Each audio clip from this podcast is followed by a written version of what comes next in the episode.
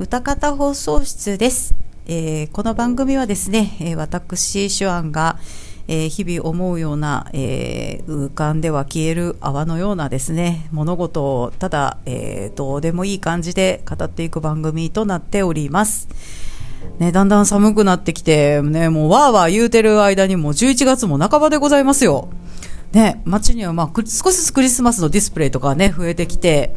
ね、私が勤めてるところも、今日ちょっと、あの、さっきちょっとタバコ吸えるところに行ったら、その近くにある広場みたいなとこで、クリスマスのディスプレイの準備をね、あの商店街の方々がやっておりまして、おうもうディスプレイしてる、しようとしてるなと思ってね、年末が近づいてきた感があります。なんか年末が近づいてくるとですね、まあ、年末年始のお休みに読みたい本をこう考えるのがちょっとした楽しみだったりするんですけども、まあ、今年はやっぱり銀英伝ですかね。読む読む読む読む言うて、読む読む詐欺やないかっていう感じですけど、読みます読みます読みますよ。もう決めてますよ。決めてますけれども、本棚のリストラがなかなかうまくいかないんですよ。うん。もう、ドイツを捨てようかなっていう感じでね、ね、あの、どれを犠牲にしようかと思って考えてはおるんですが、なかなか本棚が綺麗に開きませんで、うん。まあでも読みます読みます。で、ここね、2、3年、年末年始にですね、もうなぜか思い返すと、あのーカラマーゾフの兄弟の中にあります大神門館の書をね、必ず手に取って年末年始読んでまして、ドストエフスキーですね。まあ、あの、ロシア文学ってこともあって、寒い時期に読みたいみたいな 感じで、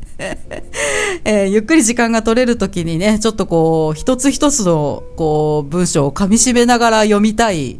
えー章だったりします。うん。新潮文庫で言うと、まあ、上巻の最後に入っているところですね。えーイワンが考えた、まあ、劇中の物語っていう感じなんですけども、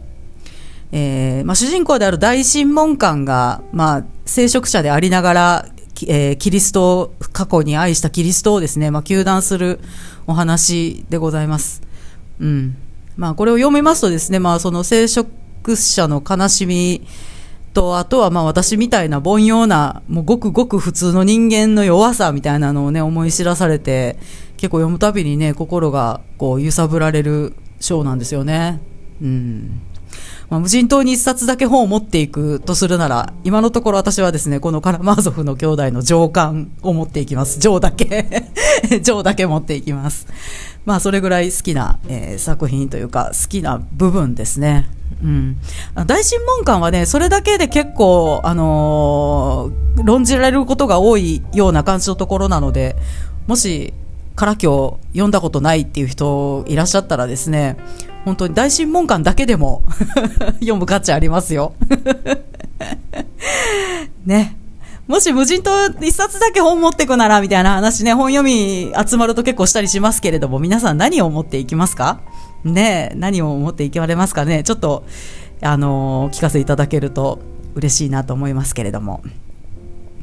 で、えー今回ですね、えー何をお話しするかと言いますと、えー前回の最後で、えー予告しました通り、まあ、今回はやがて君になるというアニメについてお話ししようと思います。うん。まあ、あの、難しかったんですけども、まあ、とりあえずできる範囲で お話できるといいかなと思いますね。うん。なんかまあなんでこれ見ようかなと思ったかっていうと、まあ、まあ簡単に言うとですね、そのゆりアニメランキングみたいなのをなんか久しぶりにチェックしてて、上位に食い込んでるんですよね、このやがて君になるっていうのがね。でも見たことなかったんです、私。タイトル見たことがなくて、でもすごい、どこ見ても、すごいいい作品だって書いてあって、あ、それを見ないといかんやろって思って、それは見ないといかんやろと思ってですね、まあ見始めたら、まあ、あの、噂通りのすごい作品でございまして。うん。ちなみにですね、これ2018年、ちょっと前ですね、の作品になります。なんでノーマークだったんだろうと思ってね、考え直したところ、私2017年、8年あたりにね、もうとにかくガンダムを片っ端から見てる 時期でございまして。もうそれこそ、あのーね、一年戦争のシリーズから、もうアナザーからもう本当にもう、次これ次これっていう感じで、とにかく片っ端から見てた年でございまして、まあそれはノーマークだわなーって思いました。うん。まあ一応まあそのやが君、えーやがて君になるの話をま始めるわけですけれども、まあ、ちょっと話変わりますけど、皆さんですね、初恋っていつでした？ね初恋ですよ。初めて人のことを好きになる。初めてね、人のことを意識する。特別に思うっていうのはいつでしたでしょうかね？で、なんか今回この人、あの人じゃない、やがて君になるを見て、あの、人を好きになるとか特別に思う感情っていうのはどこから知るんだろうって思ったんですよね。うん。まあ、ある程度成長してからだと小説とか、まあラブソングだったり、アニメやドラマだったり、まあ友達や兄弟姉妹の話などで、まあ、知るっていうのが、まあ大体のルートだと思いますけれども、まあそれってでもある程度年齢が上がってからだと思うんですけども、私はですね、幼稚園の頃に初恋をしておりまして、うん。まあ、T 君って男の子が好きだったんですけど、どう考えてもね、恋とは愛とはとかっていうのをね、理解してない時期の話なので、今思うと、その好きという感情はどこから生まれたのって思ってね、ちょっと不思議な気持ちになりました。幼稚園児が恋をするって、まあない話ではない。よく聞きますよね。まあね、ちょっとおませな子だったら大体そんな感じで、幼稚園児でも好きな男の子がいてるとか、好きな女の子がいるとかっていうのはある話ではありますし、おかしいことではないだろうと思ってたんですけど、今回のこのやがて君になるを見た後、その好きという感情は何で知るんだろうって思ってちょっとね、考え込んでしまいました。うん。で、今回ですね、まあ多分ネタバレ していくと思うんですけども、まあこのやがて君になる、まあいろんな登場人物がおりまして、皆さんそれぞれ割と複雑なものを抱えている登場人物ばかりなので、あの、今回はですね、もうこの主人公二人のことだけで語っていこうと思います。もうそれ以外のことをちょっとまあ話し出すと、もう本当に時間どれだけあっても足りないっていうぐらいの話になってってしまうのとどちらかるので多分。とりあえず主人公二人だけの話をしますね。もう本当に骨組み、えー、物語の主軸のところだけを話していこうと思います。うん。でも絶対ネタバレしてしまうと思うので、まあ見たい、見ようかなと思ってる方はいるかどうかわかんないですけど、まあネタバレ嫌だなっていう方はもうここから聞くのをおやめくださいね。うん。で、まあ私がね、見て理解したような感じで、まあお話ししていこうと思いますので、うん。まあ、大体当たってるとは思います。見たままなんですけどね。うん。えーまずですね、まあ、一番の主人公である、えーゆうちゃんっていう女の子が、まあ、いまして、小糸ゆうちゃんっていう女の子なんですけれども、えーこの子ですね、まあ、高校に入学したての1年生なんですね。で、まあ、この子が、まあ、恋をしたことがない、えー誰かを特別な存在だと思ったことがない女の子なんですよ。うん。ね、高校になるまでそんな子っているかなって思うけど、まあ、おる。まあ、一応はフィクションですからね。まあ、まあ、いるということにしましょう。うん。で、まあ、そういう女の子なんですけれども、えー小説やでラブソングなんかで恋というものがどういうものなのか、大体、なんとなく分かってはいるんです。なんかこう、キラキラして、ふわふわして、ね。なんかちょっとこう、そんな感じのことなんだろうとは思ってるわけですよ。でも自分はそんな状態になったことがないですよね。で、まあ、なってみたいとも思っている。このなってみたいと思ってるっていうのがね、えー結構その物語の、えー展開の中で結構重要な感じになっていきます。で、あの、このゆうちゃんはですね、その、年の割に現実をすごい見てる女の子なんですよ。相当クールな子ですね。うん。で、そういうところも友人たちから一目置かれているような感じ。なんかこう意見を、意見を聞きたいっていう時に、ユウの意見なら信じられるみたいな感じで、まあ、あの、すごいしっかりした子なんですよ。で、まあ、そんなしっかりしすぎて、その、まあ、恋の浮き足立つような感じっていうのが、まあ、なかなか得にくい、えー、っていう感じにはなっているんですね。見た感じはですね、あの、ツインテールで小柄のすっごい可愛らしい女の子なんですよ。うん。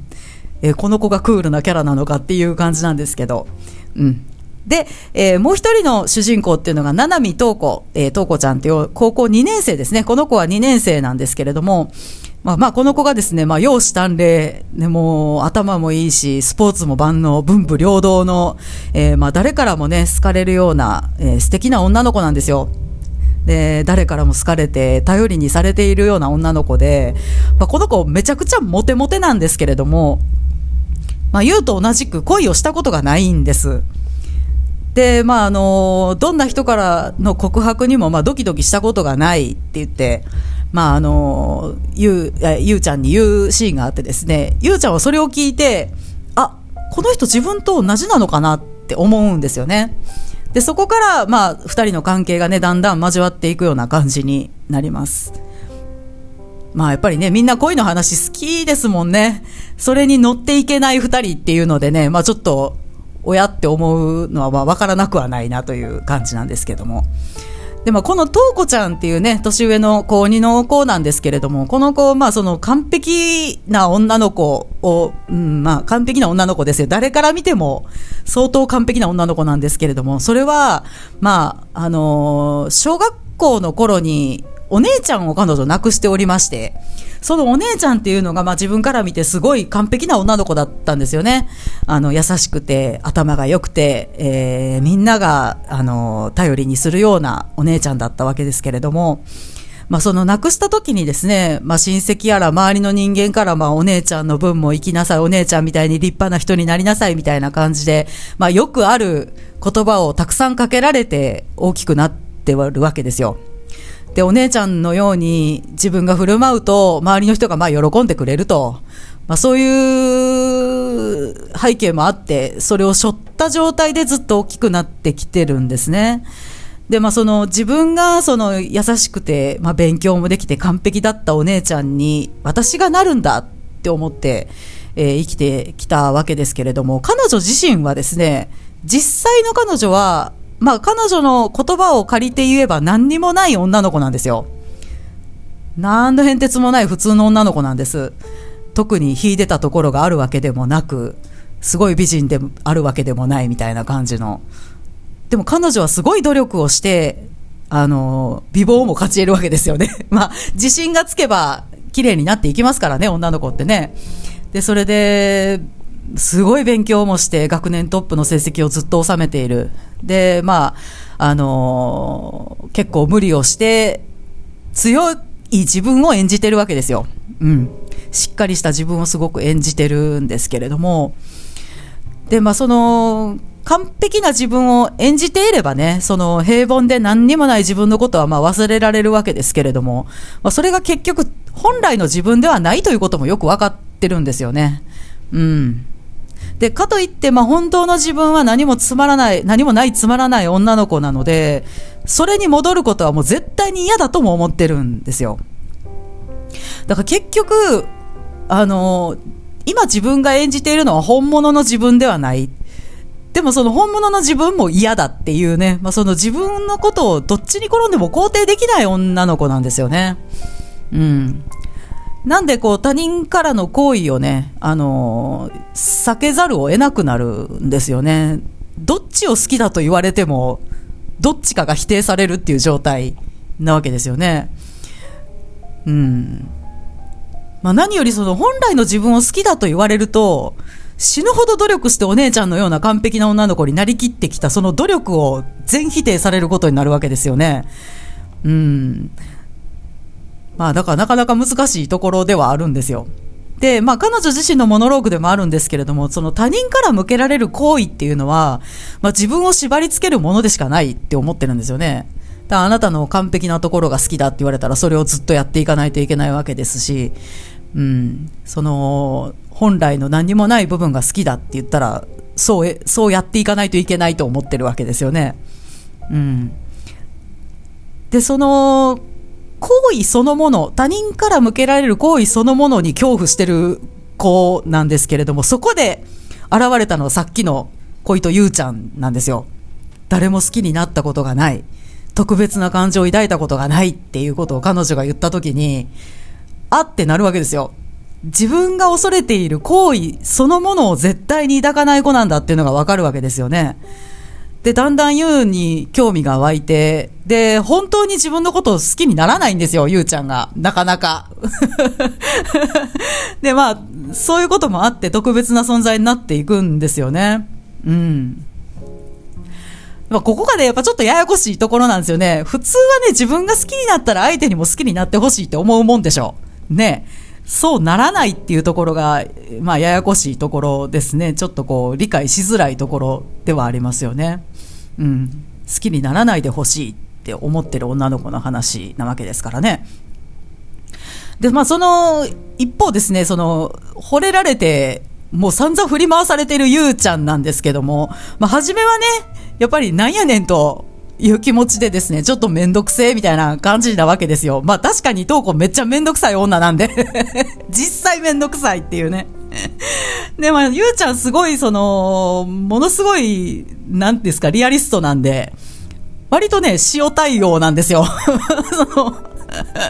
あの、トーコに対してすごい塩対応なんですけれども、トーコちゃんからするとそれがまあ、それこそ望ましい姿、望ましい形なので、まあ本当に彼女はユウから離れられなくなっていくんですよね。で、しかもゆうちゃん、かなり人を見る目がありまして、あのー、すごい空気の読める子なので、あのー、相当無理して完璧な女の子を演じてる東子の弱い部分っていうのも、おのずと見てしまうんですよね。見つけてしまうというか、気がついてしまうんですよね。で、東子としたら完璧に演じてたはずなのにっていう感じではあるんですけれども、結局自分の弱いところも全てひっくるめて受け入れてくれるゆうちゃんに、あのー、本当に離れられなくなっていっちゃうんですよ。うん、でしかもですねその一方的ではあるんですがその恋をするという快楽も知ってしまうんですよね。誰かのことを好きになる。でもやっぱり恋をするとねふわふわしますよ。みんなさんも経験が終わりだと思いますが。毎日が楽しくウキウキしますよね好きな人ができるとねでそれを知ってしまってですねもうこの気持ちを諦めたくないってなって、まあ、ゆうちゃんしか見えなくなっていくんです、だんだんね。でも、自分のことはやっぱり好きになってほしくないんですよ。うん。現実の自分のこともちゃんと分かってるので、彼女は。で、もう、ことあるごとに自分のことは絶対に好きにならないでね。ゆうはそのままでいてねってずっと彼女に言い続けるんですよね。うん。でもまあ、そのうちゆうちゃんも、まあ普通の女の子な部分もあるんです。クールながらね。でもやっぱりあの、先ほども言いました通り、恋に憧れてないこともないんです、この子。あの、ふわふわした気持ちになってみたい。誰かを好きになってみたいって思ってる子やから、まあ素養がないわけじゃないっていう感じで。で、やっぱりその一番近い場所で東子が無理して演じてる部分とか、まあその実際の昇進者で、もう本当に、あの、何にもない女の子、普通の女の子である部分っていうのも、見てですね、まあどっちも受け入れながら、その、さらにその東子から一方的に好き好き言われてですね、その行為を受け止め続けて、まあ、ゆうちゃんでも、その、誰かの特別な存在になっているっていうことは、そんなに悪いことじゃないなっていうところを、まあ、あのー、皮切りにですね、やっぱり東子のことをどんどん好きになっていくんですよ。うん。で、まあ、決定的には好きになるシーンっていうのは体育祭のリレーのシーンなんですけども、ここはもう本当に、すごいいい演出なので ぜひとも見ていただきたいんですけれども、うん。でもやっぱり、あの、東子ちゃんはやっぱりなりきろうとしてる自分を演じてはいるんやけどいろ、いろんなことに一生懸命なんですよね。すっごい努力してる。だからその姿を見ると、やっぱり好きになるだろうなと思うんですよね。うん。で、まあ、もともと恋を知りたい、そういう気持ちになってみたいっていう気持ちもあって、で、東子のことを好きになっていくんですけども、その思いが膨らめば膨らむほど、東子は釘を刺してくるんですよ。ね、そのままでいてね、私のことは好きにならないでねって言ってくるんですよね。うん。ちょっとでもその行為を表に出そうものなら、すごい怖いんですよ、トーコ。目の光が消えて、死んだ目になって、今の言葉どういう意味みたいな感じで言ったりするんですけど、もうその度にもうトーコめんどくせえ、お前いい加減にせえやってちょっと思いながら見てたんですけどもね、まあまあまあまあ、うん、そうなんですよね。うん。で、その、ゆうちゃんはやっぱり賢い子なので、すごい空気が読める子ですから、えー、自分の気持ちをあらわにすればですね、この関係は終わりをつけてしまう。うん。言わなければ、言いさえしなければ、このまま東子のそばにいられると分かっていて、彼女はね、自分の気持ちに蓋をするんですよ。うん。一時はね。うん。ねだからそう、好きだと言いたい、自分の気持ちを伝えたいって思っているのに、釘を刺してくるもんやから、ね、もう、ここがね、ものすごい切ないんですよね。もう、言いたいのに言えない、言ってしまったらこの関係終わってしまう。でね、本当に、ゆうちゃんが見せる表情の一つ一つも本当に丁寧に描かれていましたし、役者さんもすごいお上手だったと思います。あの、本当に引き込まれる演技をなさってましたし、あの、まあ、後でお話しますけど、このアニメ、演出がすごいいいんですよ。うん。あの、こう、こう登場人物の心の揺れみたいなものを表情を介さないで表現したりもするんです。まあ、例えば光と影とか、まあ、印象的なところで言うと水の表現とかで、あの、しっかり心の中がどういうふうに動いているのかっていうのが分かるように描かれてるんですけれども、もうね、切なかったですね。もうこの自分の気持ちに蓋をするゆうちゃんっていうのがもう本当に見てて辛かったですね。うん。でもそのゆうちゃんの好きな気持ちがどんどん膨らんでいっている中ですね、まあ、あの、とうこちゃんのお姉ちゃんを、まあ、生前知ってた人に、まあ、出会うシーンがありまして、えー、その人からですね、とうこちゃんは、実際のお姉ちゃんが、実は自分が思ってたような完璧超人じゃなかったってことを聞いてしまうんですよ。ここはまあ物語の転換ポイントなんですけども、しかもですね、その人から君はお姉ちゃんに似てないねって言われちゃうんですよね。お姉ちゃんよりもすごいよ、お姉ちゃんよりも立派だよみたいな感じで言われちゃうんですけど、とうこちゃんからすると、それ褒め言葉やけど、ね、自分が今まで一生懸命演じてきたことって何やったのっていう話になるわけですよね。まあ、見る人が違えば、その人の人物像も変わっていくっていうことは、まあ、彼女自身もある程度大人ですから、まあ、高校生ですからね、分かってはいるものの、でもやっぱりこう、自分が演じてきたことを、死ぬほど努力して頑張ってきたことって何だったんだろうっていうのに気がついてしまうのと、あと、ちょうど同じ時期にですね、その、彼女はお姉ちゃんの人生をトレースして生きてきてるんですよ。お姉ちゃんが高校生で亡くなるまでにやりたかったこと、やろうとしていたことっていうのをやってるんです。で、その最後残す、まあ文化祭でその生徒会で劇をするっていうのがまあその彼女の最後の願いなわけですけれども、お姉ちゃんが最後にやり残したことなんですけども、それをやってしまった後自分はどこに行けばいいのっていうことに気がつくんですよね。これまでお姉ちゃんを目指してやってきたけど、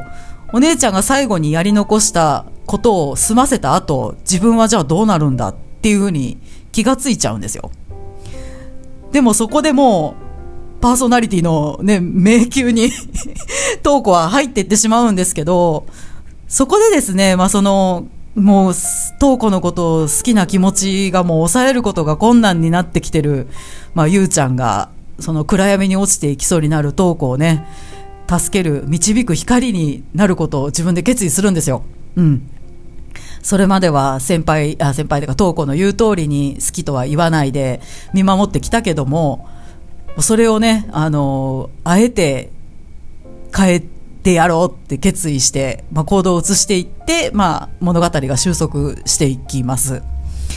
もう、この行動を移そうと決意した後の優の強さ、すごいかっこいいんですよ。まあ、一人一人を変えるっていうのは、まあ、傲慢かもしれないって、まあ、彼女もモノローグで言うんですけれども、それでも、そのやっぱり迷っているトークをね、どうにか導きたい、どうにか助けたいっていう気持ち、ね、もうそれこそが愛やなと思うんですよね。うん。まあ、大まな、大まかな流れはこんな感じです。うん。もっと枝葉の部分がかなり複雑に絡んでいますので、実際見たら全然違うイメージになるかもしれないですけども、骨組みはこんな感じなんですよね。うん。で、まあまあ先ほども言いました通り、あのー、割といろんなシーンでキャラクターの顔をあえて描かずに、まあ心象を表すものがね、えー、書かれていることが多いというふうに先ほど言いましたけれども、まあ、とにかくその演出がね、面白いですね。考察サイトとか見てたら、え、ここも？え、これも？みたいな感じで、すごいいろんな、あれが、演出がされてるんですけども、まあ、一番印象的なのは先ほども申し上げました通り、まあ、光と影。まあ、これね、よくある演出ですよね。あの、未来があるものを光の側に置いて、未来がないものを、まあ、影の側に置いたりするっていう演出って、まあ、よくありますけれども、ま、さに今回もこういうね、光と影をうまいこと使ってる。で、あと、水の表現ですね。本当にこの水の表現もすごい良かったです。もう特にね、最終回のね、最終回、あのー、まあ、水族館、水族館でユウとトウコがまあデートするんですけど、も、これがね、本当に素晴らしい演出でしたね。まあ、あのー、水族館ってね、暗いところがあったり、明るいところがあったり、ね、あと水がたくさんありますよね。まあね、すごい水槽があるわけですから、まさにその光と影とその水という、まあ全編通してその二人の心象風景を表すのによく多用されていた部分が、まあすべてね、入っている場所ということで、その部分でね、あの、そこを二人がまデートするんですけれども、うん、最終回は本当良かったですね。まあその、結局はね、その人のことを特別に思えない優を、まあ、変えてくれる光に、まあ、結果、東子がなったわけですよね。あのー、先輩、東子のことが好きに徐々になっていくわけですからね、ゆうちゃんも。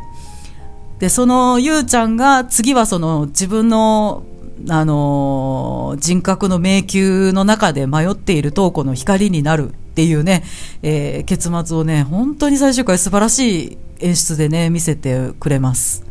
うん。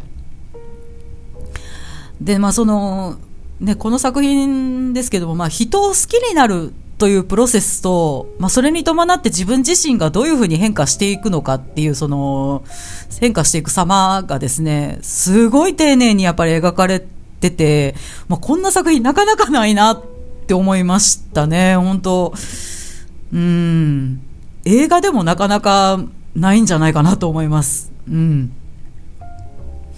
でまあ、確かにね、女の子同士の恋愛を描いていますし、まあ、実際ガチで、まあ、レズビアンの女の人も出てくるんですけれども、他にね。うん。で、まあ、ゆり作品に、まあ、カテゴリーしてもいいかなとは思うんですけども、まあ、ゆり作品によくありがちな、その同性であるということに対する葛藤みたいなのがね、物語の主軸じゃないっていうところがね、すごい新しいなと思いました。うん。すごい良かったですね。こういう作品、まあ、正直初めて見たなっていう感じです。大体その同性愛ものってね、その同性であることの葛藤とかっていうのは絶対物語の主軸になりがちなんですけども、そうじゃないっていうね。うん。ゆうちゃんがね、男の子でも十分成立する話なんですよね、これね。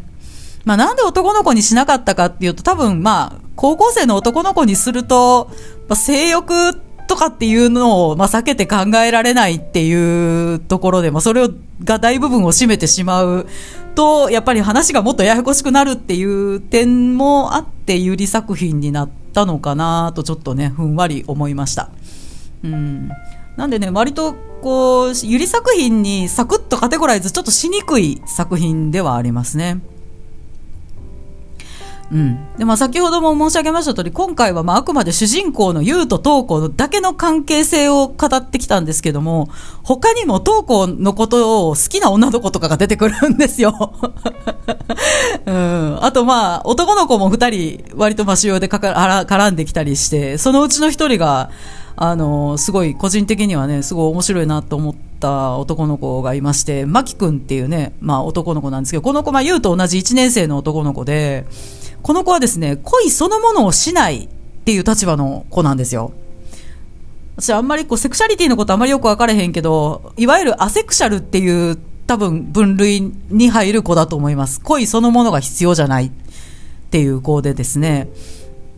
で、まあそういうところもね、結構しっかりフォローしてる点もすごくいいなと思いました。面白いなと思って。恋をすることが素晴らしいことなんだっていう結論に単純にならないところもすごいいいなと思いました。そういう登場人物もち,、ね、ちゃんと描いてるっていうことでね。うん。というね、まああのー、まあ言えば、単なる恋愛ものというよりも、なんだろう、本当に人の成長を見るような、まあヒューマンドラマじゃないけど、そんな感じでね、ちょっとまあ見ることができますんで、まあ、ゆり物はちょっとってちょっと思ってる人とか、ね、でも多分ね、引き込まれると思います。うん。なんか見た後ちょっと、えー、ちょっといろいろ考えてしまうような 感じですね。うん。まあ、こういうその考える、ちょっと考えってしまうような、こう、作品ってまあ割とありますけど、そういうのが好きじゃない人にはもう徹底的に向かないですね。もう単純に見てたら、本当に上辺だけ、上っ面というか、さっと、さらっと見たら、もう登場人物全員サイコパスかなみたいな感じぐらいよくわからない精神構造してるので、ちゃんと見ればね、ああ、まあそうなるのもわかるなって理解できるんですけど、まあなかなか難しいですね。だから考えるのが結構好きな人向けだとは思います。うん。でもまあこのやがて君になるはですね、まあ原作が漫画でございまして、あのもうすでに完結してるんですけども、アニメはですね、尺の関係だと思うんですけど、途中で終わってるんですよね。うん。最後もう一悶着あるんですけど、まあその、ね、あの、途中で終わってはいるんですけれども、結局ね、その最終回を見れば、最後どういう形で、その、ゆうととうこが、えー、収束していくのか、この後どうなっていくのかっていうのはですね、割とね、ちゃんと予想できるような演出がね、しっかりされております。そこもね、すごくいいなと思いました。うん。なんか割と最近のアニメって最後は劇場版とか言って割と商売系出してくるでしょ。ね。これはね、割とそんなことせずに、あの、13話で、ちゃんとまとまるように作られていますね。まあ、途中だって言ってる人も結構いますけど、あれだけこう、二人の先、行く先っていうのが、あの、暗いものではない、ね、あの、明るいものだっていうことは予想がつきますよね。東子ちゃんは本来の自分を取り戻して自分を、あの、構築していく、これからね、あの、お姉ちゃんでもない、えー、自分っていうものをしっかり捉えていくっていうようなことが予測できますし、まあ、それをちゃんとゆうちゃんが引っ張っていくっていう、あの、結末がちゃんと予想できる、うん、あの、感じになっております。なんか、やっぱ原作に対するリスペクトが高い作品っていうのはすごくいいですよね。うん。でも本当にね、丁寧に作られてるんですよ。風景がね、もう本当に美しい。うん。あの、どの風景を撮っても、壁紙になりそうな感じですごい丁寧に描かれていますし、色彩がすごいいいですね。本当に色も綺麗な感じでですね。もうぜひとも、私あんまり人にこういう作品って進めないですけども、これはちょっと興味が湧いたっていう方はもうぜひとも見ていただきたいですね。うん。あのー、すごい、ああ、すごいいいものを見たなってちょっと気持ちになれる作品だと思います。うん。なんかね、あの、こういうことであまりこう評価するのもあれなんですけど、東大生の本棚っていう本があるらしいんですけど、この本の中で、この原作の漫画も紹介されているようでして、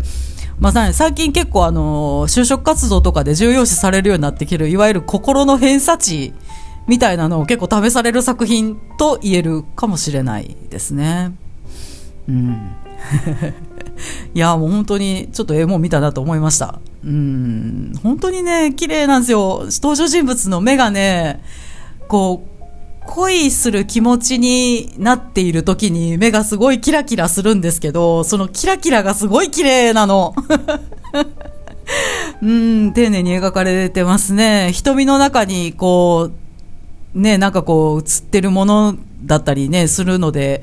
あ今登場人物こんな行動してるんだっていうことが理解できたりとかすごい書き込みが細かかったりしてすごいいいんですよ。うん。英語見たなと思います。なんかね、見た後結構心がこうどっかりきたというかですね、まあ冒頭にね、そのドストエフスキーの話しましたけど、ちょっとね、その大審問官読んだ後と同じようなその心の重さじゃないけど、まあ話全然違いますけどね、全然違いますけど、ドスドストエフスキー読んだ時のような、なんかこう、あーっていうね、こう、心の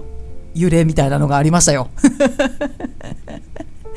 えー、という感じでね、まあ、今回はあのアニメ「やがて君になる」の話をしてまいりましたうん来週はちょっともうほんま何も考えてないんですけども何の話しようかな。まあなんか何しか何かしらしたいなと思います。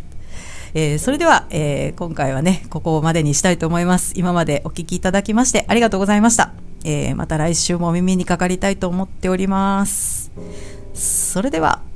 また来週。おやすみなさい。